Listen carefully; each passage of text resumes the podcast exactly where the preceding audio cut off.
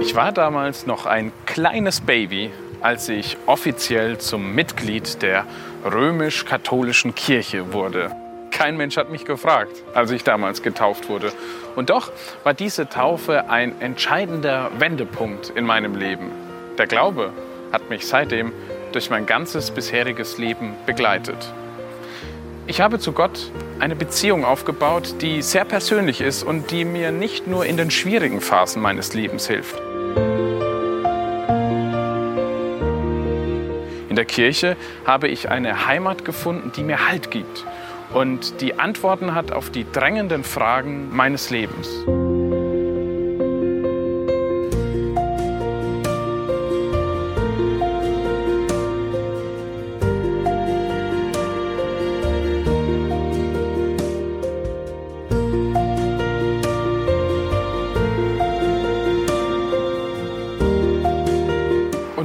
Werde ich sehr oft von meinen Freunden gefragt, was glaubst du eigentlich? Nun, ich glaube an Gott, den Vater, den Schöpfer, den Ermächtigen und so weiter und so fort. Das Glaubensbekenntnis haben auch meine Freunde schon sehr oft gehört. Aber was genau glauben wir da? Ich bin heute hier in Köln und werde genau diese Frage mit einem Mann besprechen, der den Glauben gewissermaßen zum Beruf gemacht hat. Sein Name ist Dominikus Schwaderlapp. Er ist Weihbischof hier im Erzbistum Köln und ich werde mit ihm Satz für Satz das Glaubensbekenntnis durchsprechen und ihm viele, viele Fragen stellen. Ich bin gespannt, was Weihbischof Schwaderlapp dazu zu sagen hat.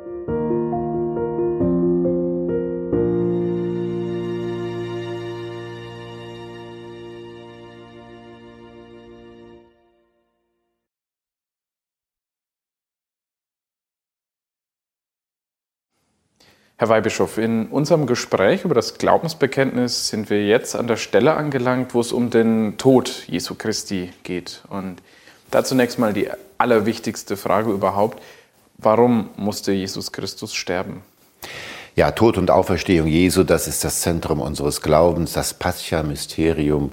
Und die Frage nach dem Warum beschäftigt seit jeher die Theologen.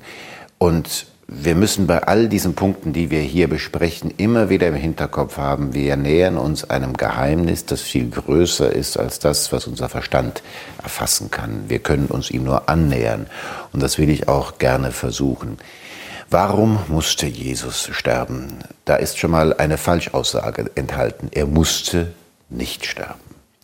Gott hätte auf anderem Weg die Welt erlösen können. Wir haben schon mehrfach das angedeutet. Mit einem Fingerschnippen, mit einem Wort hätte er Sünde und Tod vernichten können. Er hat den Weg gewählt, über die menschliche Natur sie als Instrument zu nutzen, um dadurch das göttliche Heil zu wirken. Noch einmal eine Replik. Christus ist gekommen, um die Welt zu erlösen. Die Welt ist von Gott gut geschaffen. Der Mensch hat sich von Gott abgewandt. Aber dieses Projekt Mensch wollte Gott nicht aufgeben, menschlich gesprochen, sondern wollte eben auf menschlichem Weg die Versöhnung mit ihm erreichen. Deshalb hat er seinen Sohn in die Welt geschickt. Wieso musste er jetzt sterben? Ich möchte versuchen, mich schrittweise diesem Thema zu nähern. Wenn wir miteinander Krach hätten, ja, und ich hätte jetzt festgestellt, hm, dem Herrn Gehrig hast du ein ganz verletzendes Wort an den Kopf geworfen. Und ich würde das einsehen und möchte mich mit Ihnen versöhnen. Dann bitte ich Sie um Entschuldigung und sage in etwa, es tut mir leid. Ob ich das nun genauso sage, nur das Faktum muss schon sein, es muss mir leid tun. Das heißt, ich muss eigentlich darunter leiden, dass ich Ihnen ein Wort gesagt habe, das Sie verletzt hat dieses Leidtun wirkt versöhnend. Wenn ich jetzt mit dem Lächeln sagen würde, tut mir leid, und äh, dass ich Sie da eben beleidigt habe, da würden Sie sich verhöhnt vorkommen. Also Leiden bringt Versöhnung. Es tut mir leid, dieses Wort macht es deutlich. Christus ist in die Welt gekommen, um die Versöhnung mit Gott herbeizuführen, auf menschlichem Wege. Er war ganz Mensch. Ihm haben buchstäblich alle Sünden aller Menschen aller Zeiten Leid getan. Er hat dieses Leidtun, was versöhnend wirkt, für alle Menschen auf sich genommen. Wäre er nur ein Mensch gewesen, dann wäre das ein symbolischer Akt. Im alten Bund zum Beispiel hat man äh, zur Entsühnung, zur Versöhnung Opfer dargebracht. Man hat also den berühmten Sündenbock, ja, quasi die Sünden übertragen und ihn dann in die Wüste geschickt oder geschlachtet als Symbolakt. Hier geht es nicht mehr um, um Symbolakt, sondern um eine Realität. Er war ganz Mensch, ihm haben alle Sünden aller Menschen leid getan. Er war aber gleichzeitig Gott, sodass dieses Leidtun tatsächlich auch versöhnend wirken konnte. Hier kommen wir an das größte Geheimnis der gottmenschlichen Natur Jesu, des Gottessohnes. Aber das ist für mich auch die Erklärung, wie ich es mir erkläre, wieso er den Tod erlitten hat. Aber hat äh, Gott Vater seinen Sohn vor auch gefragt? Sie stellen sich das, wir stellen uns das sehr menschlich vor. Ja? Der Dialog Gottes in sich, äh, der ist sicher anders als ein menschlicher Dialog. Es ist ein ewiges, immer vollendetes Zueinander äh, in Liebe und Glück und Zufriedenheit. Aber eines ist schon klar, und das finde ich das eigentlich im Herzen berührende. Gott ist ewig. Er sieht also Anfang und Ende gleichzeitig. Und vor der Erschaffung der Welt, vor seinem Projekt, bevor sein Projekt Mensch ins Werk gesetzt wurde, wusste er schon, dass dieser Mensch sich gegen ihn auflehnen würde, wusste er schon, dass er seinen Sohn in die Welt schicken würde, um die Versöhnung wiederherzustellen und wusste er schon, dass sein Sohn dieses grausame Leiden auf sich nehmen würde in seiner menschlichen Natur. Dennoch hat er es gemacht. Verrückt vor Liebe. Jetzt, wenn der Tod aber so eine immense Bedeutung hat, war dann, waren dann die drei Jahre seines öffentlichen Wirkens davor dann eher so Beiwerk? Hatten die dann überhaupt eine Bedeutung für sein Leben? Ja, äh, alle, äh, seine gesamte Lebenszeit auf Erden hatte eine Bedeutung, auch die 30 Jahre im Verborgenen äh, und die drei öffentlichen Jahre. An einer Stelle ähm, gibt Jesus in einem Satz Auskunft über seine Sendung. Er sagt, der Menschensohn ist nicht gekommen, um sich bedienen zu lassen, sondern um zu dienen und sein Leben hinzugeben als Lösegeld für viele. Dieses, das Leben hingeben, das ist eigentlich die Überschrift über sein ganzes Leben. Schon in seiner Kindheit, bei seiner Geburt, die schwierigen Umstände, die, die Flucht, das war schon, Gott hat sich durch seinen Sohn einer menschlichen Gefahr ausgesetzt, vor der er auch bewahrt wurde. Ähm, und wenn man das öffentliche Wirken sieht, er hat sich ganz für die Menschen verschenkt. Ähm, er hat auch dann noch gepredigt, als sie eigentlich keine Zeit mehr hatten zum Essen und Trinken. Er hat sich völlig verausgabt. Und diese Hingabe, die findet ihren Gipfel und Höhepunkt im Kreuz und Auferstehung. Aber es ist nicht sozusagen eine plötzliche Amplitude und vorher war da nichts, sondern das ist eigentlich ein großes Ganzes, was man mit der Überschrift Hingabe äh, überschreiben kann. Also es gab von Anfang an diesen Plan, auch das so quasi das, das Leben Jesu als, als Gesamtkunstwerk äh, zu nehmen und dann, dass dann der, der Tod jetzt nicht das eigentliche Ziel gewesen ist, sondern eher ja, ein weiterer Höhepunkt in einem Leben voller Höhepunkte. Ja, aber dieser Höhepunkt ist natürlich auch nicht wegzudenken. Also schon an verschiedenen Stellen kündigt er seinen Apostel an, dass er leiden wird. Also er weiß schon, dass das für die ihn umgebenden, auch seine Freunde, die, die er berufen hat, schwer zu verstehen ist. Man muss sich das mal vor Augen halten. Man hat eine Messias-Vorstellung, der mit Macht und Gewalt kommt und die Römer vielleicht vertreiben würde und sein Reich aufrichten würde. Und jetzt kommt da jemand, der als Kind geboren wird und der sich nachher kreuzigen lässt. Ja, der schändlichste Tod äh, den er auf sich genommen hat. Er, also insofern war das schon schwer verständlich und deshalb bereitete er seine Jünger darauf vor und äh, erwähnte das immer wieder. Und dann gibt es jene Szene, die ganz bedeutsam ist, also Vorgeschichte. Äh, Jesus fragt seine Jünger, für wen halten die Leute den Menschensohn? Petrus gibt die stellvertretende Antwort, du bist der Sohn des lebendigen Gottes. Dann kommt das berühmte Wort, du bist Petrus, der Felsen, auf diesen Felsen will ich meine Kirche bauen. Kurz danach kündigt er sein Leiden an. Und da reagiert Petrus, indem er das äh, Jesus ausreden will. Ja, es kann doch nicht sein, dass du leidest. Und da weist er mit scharfen Worten zurück, zurück. So scharf sind die Worte, dass es sie keines Mal, kein anderes Mal vorher danach gebraucht hat. Weiche von mir, Satan. Du willst nicht das, was Gott will, sondern was die Menschen wollen. Das Kreuz ist also ein zentraler Punkt in seinem Leben und es ist kein Zufall, kein Scheitern, sondern ein freiwilliges Ja, ich will, ein freiwilliges Auf sich nehmen, ein freiwilliges Leid tun äh, für die Sünden aller Menschen aller Zeiten. So, als ich diese Stelle damals so das erste Mal gelesen habe, wo Jesus ähm, Petrus da fast schon anfaucht, da hat es auf mich eher so gewirkt, dass, dass Jesus vielleicht einfach mal in einem Moment die Beherrschung verloren hat, vielleicht weil er selber angespannt war. So, äh, dann dachte ich, so, vielleicht lag es auch einfach nur daran, dass er Angst vor seinem Tod hatte, weil er es ja schon wusste, was auf ihn zukommt. Die Angst vor dem Tod äh, möchte ich gleich drauf äh, eingehen. Äh, aber das war jetzt nicht ein aus der Haut fahren, wie wir mal einfach als Choleriker oder so mal aus der Haut fahren, sondern es war eine zornige, aber eine bewusste, gewählte zornige Handlung, weil er tatsächlich dort auch den Teufel am Berg gesehen hat, der sich des Petrus bediente, um Jesus das Leiden auszureden. Das Kreuz ist das entscheidende Geheimnis unseres Glaubens. Gott ist in die Welt gekommen, um nicht durch Gewalt, sondern durch Liebe die Welt zu erlösen, durch Hingabe bis zum Letzten. Und das ist der Weg Gottes mit den Menschen. Das ist der Weg, auch den Gott von Beginn an mit den Menschen gewählt hat, als er den Menschen ins Paradies gesetzt hat. Und das fuchst den Teufel jetzt mal menschlich gesprochen. Und er will ihm das ausreden.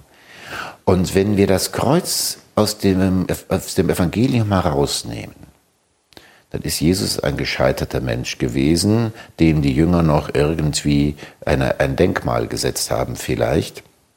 Aber es wird vor allen Dingen, kommt das Missverständnis auf, dass Jesus eben durch menschliche Weise, vielleicht durch politischen Einfluss oder wie auch immer, oder durch ein Gutmenschentum die Welt retten wollte. Das Kreuz ist das Unterscheidende des Christentums von anderen Religionen. Im Kreuz ist Heil, im Kreuz ist Leben, im Kreuz ist Hoffnung, ohne Kreuz keine Erlösung. Und wenn wir das auch nicht bis ins Tiefste verstehen und durchdringen, halten wir an diesem entscheidenden Geheimnis fest, auch wenn wir es wirklich uns vielleicht manchmal gegen den Strich geht. Also die Reaktion Jesu gegen Petrus, weiche von mir, Satan, zeigt uns ganz deutlich, wenn wir das Kreuz auf die Seite schieben, schieben wir Christus auf die Seite und dann geben wir einer anderen Macht, Macht, die ihr nicht gebührt. Und deshalb nur mal ein kleiner Beisatz auch, es ist gut, wenn wir ein Kreuz in der Wohnung haben und ich würde auch mal empfehlen, ein Kreuz, was auch als solches erkennbar ist und nicht so ja, umschnörkelt, dass man eigentlich gar kein Kreuz mehr erkennt, sondern vielleicht höchstens ein, ein Plus, was irgendwie kunstvoll geschmiedet ist und durchaus auch mit Korpus. Es sollten uns erinnern, was Christus, was Gott unsere Erlösung gekostet hat. Aber Christus hatte Angst vor diesem Tod. Ja, er war eben auch ganz Mensch. Und es gibt wenige Augenblicke, wo uns Gott sozusagen in das Herz seines Sohnes blicken lässt durch das Evangelium. Das ist der Abend vor seinem Leiden. Ja, halten wir uns auch nochmal die Szenerie vor Augen. Das letzte Abendmahl war. Das ist mein Leib, das ist mein Blut. Auch dieses Geheimnis kam den Jüngern nicht ganz unvorbereitet auf sie zu. Jahre zuvor hat Jesus schon angekündigt, wer mein Fleisch isst und mein Blut trinkt, hat das ewige Leben. Also dieses große, geheimnisvolle Geschehen. Die Jünger sind wahrscheinlich davon auch bewegt, beeindruckt. Sie ahnen, dass etwas Besonderes geschieht. So richtig begreifen können sie es nicht. Er geht dann vom Abendmahlsaal auf die andere Seite des Kidron-Tales auf den Ölberg, ja, gegenüber dem Stempelberg. Sie kann man heute noch sehen. Die Stadt mit dem Lärm des nahen Festes ist im Hintergrund. Und er ist dort allein mit seinen Aposteln. Er geht häufiger dorthin. Der Garten Gethsemane ist ein Lieblingsort Jesu. Und dann nimmt er sich die drei mit, Petrus, Jakobus und Johannes, die er auch mit auf den Berg Tabor genommen hat, und zieht sich mit ihnen zurück. Er will nicht allein sein in dieser Stunde. Wenn wir Menschen in einer schwierigen Situation sind, ist es gut, wenn wir einander nicht allein lassen. Einsamkeit verstärkt auch Angst und Angst ist ja eigentlich nie ein guter Ratgeber. Jesus leidet die Angst. Er sieht das vor sich, was menschlich am anderen Tag auf ihn zukommt.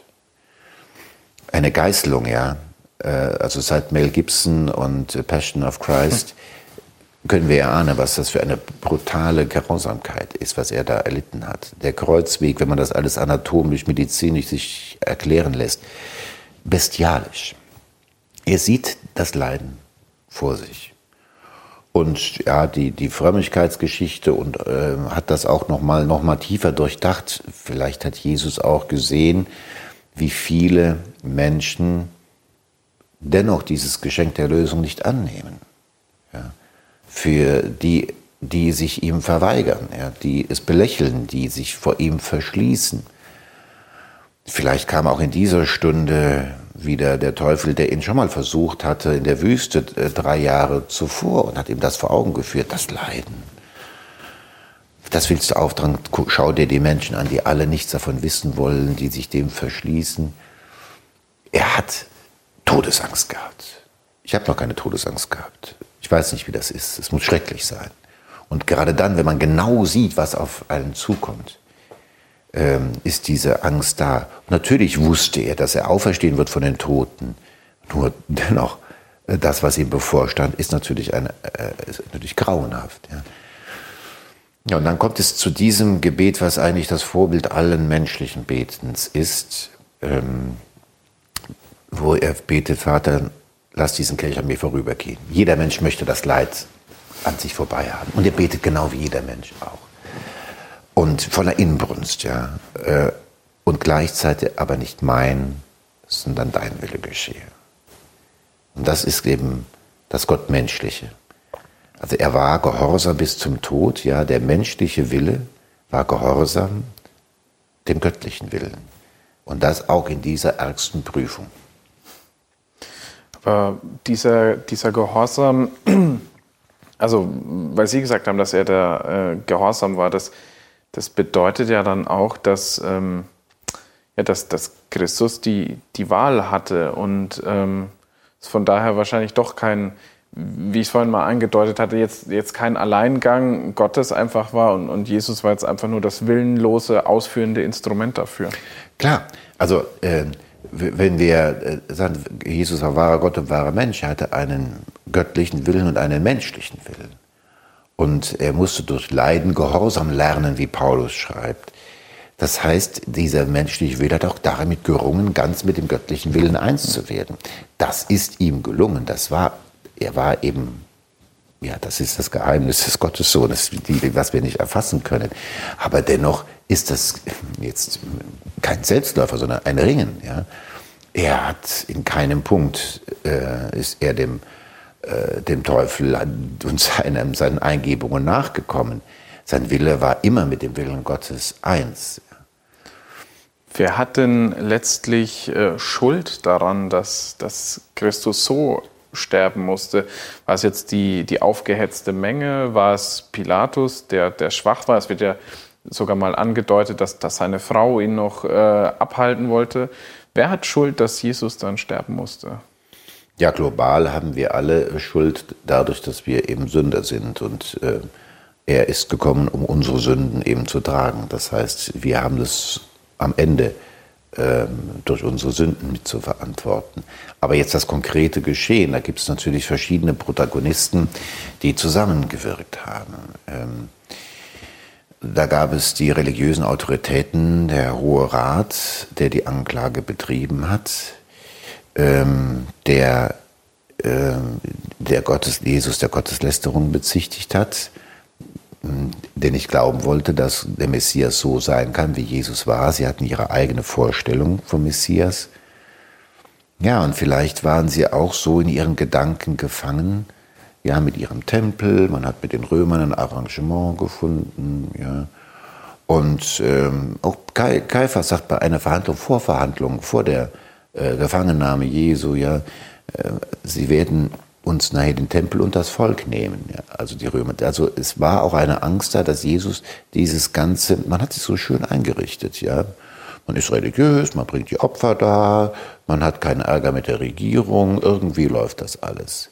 Also da gab es diejenigen, die aus den unterschiedlichsten Motiven heraus äh, gehandelt haben und Jesus ans Messer liefern wollten. Sie wollten, Engst sagt seinen Tod.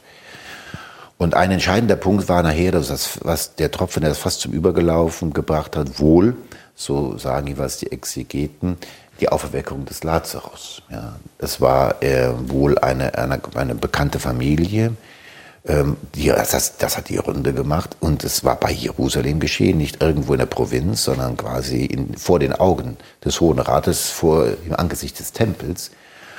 Und das war schon ein Punkt, wo äh, da auch so viel Menschen zum Glauben gekommen sind, ähm, dass diejenigen, die eben verhärtet waren, sagen, wir müssen jetzt was geschehen, geschehen lassen, muss was passieren, weil die Menschen sonst alle verführt werden. Also wir haben da den Hohen Rat. Dann gibt es den Pilatus. Ähm, die Evangelien schildern ihn eigentlich als relativ korrekt. Ja? Er lässt sich nicht einlullen von denen, die ihn da ans Messer liefern, sondern er weiß, dass Jesus unschuldig ist. Ähm, es kommt ja dann bei Johannes äh, in seinem Evangelium, schildert ausführlich das Gespräch, äh, wo es dann auch, was ist Wahrheit und bist du ein König? Man merkt, Pilatus ist irgendwie fasziniert, auch ergriffen. Er weiß, dass er unschuldig ist. Und jetzt versucht er verschiedene Tricks, ihn loszuwerden. Ein Trick, ja, die Geißelung. Dann werden die schon zufrieden sein. Geißelung ist was Schlimmes. Damit müssten die dann schon mal zufrieden sein. Hm? Nein. Und dann ähm, Ratzinger äh, Benedikt XVI. Äh, schreibt das sehr schön in seinem Buch Jesus von Nazareth, geschieht, tut er etwas Fatales. Ja. Er stellt die Amnestiefrage. Also zum Pascha-Fest sei es üblich, einen Verbrecher freizulassen. Wollt ihr den Barabbas oder wollt ihr Jesus?